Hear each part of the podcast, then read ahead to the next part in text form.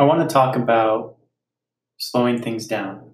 So, if you've ever done yoga or you've ever done like some sort of like exercise class, they always kind of talk about this breathing technique, focusing on your breath, on your movement, making sure that you're doing the right move, that you're not in an awkward place, that you're not lifting weights awkwardly, that you're looking where you're going to go. So, how does that stuff relate to everyday life, everyday tasks, whether it's being productive, you know, making sure that you're cooking food for yourself the, at, at the right times, making sure that you're scheduling everything you need to get done in a day, making sure that you're staying on top of your work at your job. How can you use these like weird little things from exercising in these situations? Well, I've kind of found that like at work, I'll get really wrapped up in a project. I'll be trying the same thing over and over again. I'll try to just constantly use the same technique over and over again what I'm doing is I'm trying to solve a problem really fast. And there's a lot to be said about slowing things down. So, not slowing things down to the point where you stop and you walk away, because that's something that a lot of people recommend. I think that's helpful when it comes to studying or doing something on your own. But when you're at work or you're trying to make a schedule, you can't just stop and walk away from that. So, how can you kind of just silence all the noise and get get what you need to get done? I really think that focusing on your breath when you're trying to do something, if you find yourself getting frustrated, if you find yourself not being able to push forward in something, focus on your breath and really concentrate on how your body is physiologically responding to the situation. Because I found that like I'll be trying to, I don't know, I'll be trying to put a, a key in a door or something. I'll get frustrated. I'm like, I, I gotta, I gotta like, I gotta get inside my house. I have to get this done. What am I gonna do? I need to, I need to get in there and I'm like, wait, what? Why? Like, I just got home. There's nothing crazy going on. It's not like there's someone trying to stab me. Like, I'm just trying to get in my house. So rather than freaking out and like yanking on my door all the time, this happened to me this morning. Just stop, breathe.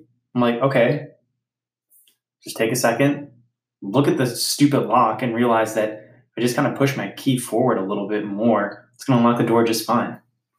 And so that can be applied to a lot of other situations. So if you're at work, for example, I, I, write code for a living. That's what I do. I'll be working on a problem and I'm, I'm trying to do the same thing over and over again. So in code, you're always printing out the same value over and over again, trying to print it out like, oh man, this line's not working. So what do you do if you're constantly printing out the same thing and you're not making any progress? Well, just stop. Think about why you're doing what you're doing. How is that actually going to help you? Grab a piece of paper.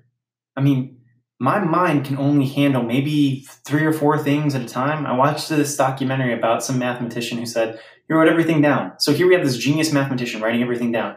Meanwhile, us, average people, we're just like, oh, I'll be able to get this. I'll be able to juggle 100 things in my head. No, just grab a piece of paper, slow it down. Grab a piece of paper and write down what you're trying to do, how you're going to do it, and where the problem is. So this today's podcasts and vlogs really related to slowing things down. And how can you slow things down? What are some techniques that you can use to slow things down, regain, you know, firm ground, and start making progress? Okay, so number one is take note of your breathing. How are you physiologically reacting to the situation? Are you overwhelming yourself? Are you breathing really heavy? Okay, so get that under control first. Get your heart rate under control so you can think clearly. Because when your body is in an elevated state of stress, you're just not going to be able to perform as well as you would if you're calm and collected. Okay. Next thing, think about the problem and just stop. Think about the problem, what you're trying to do, and how you need to solve it.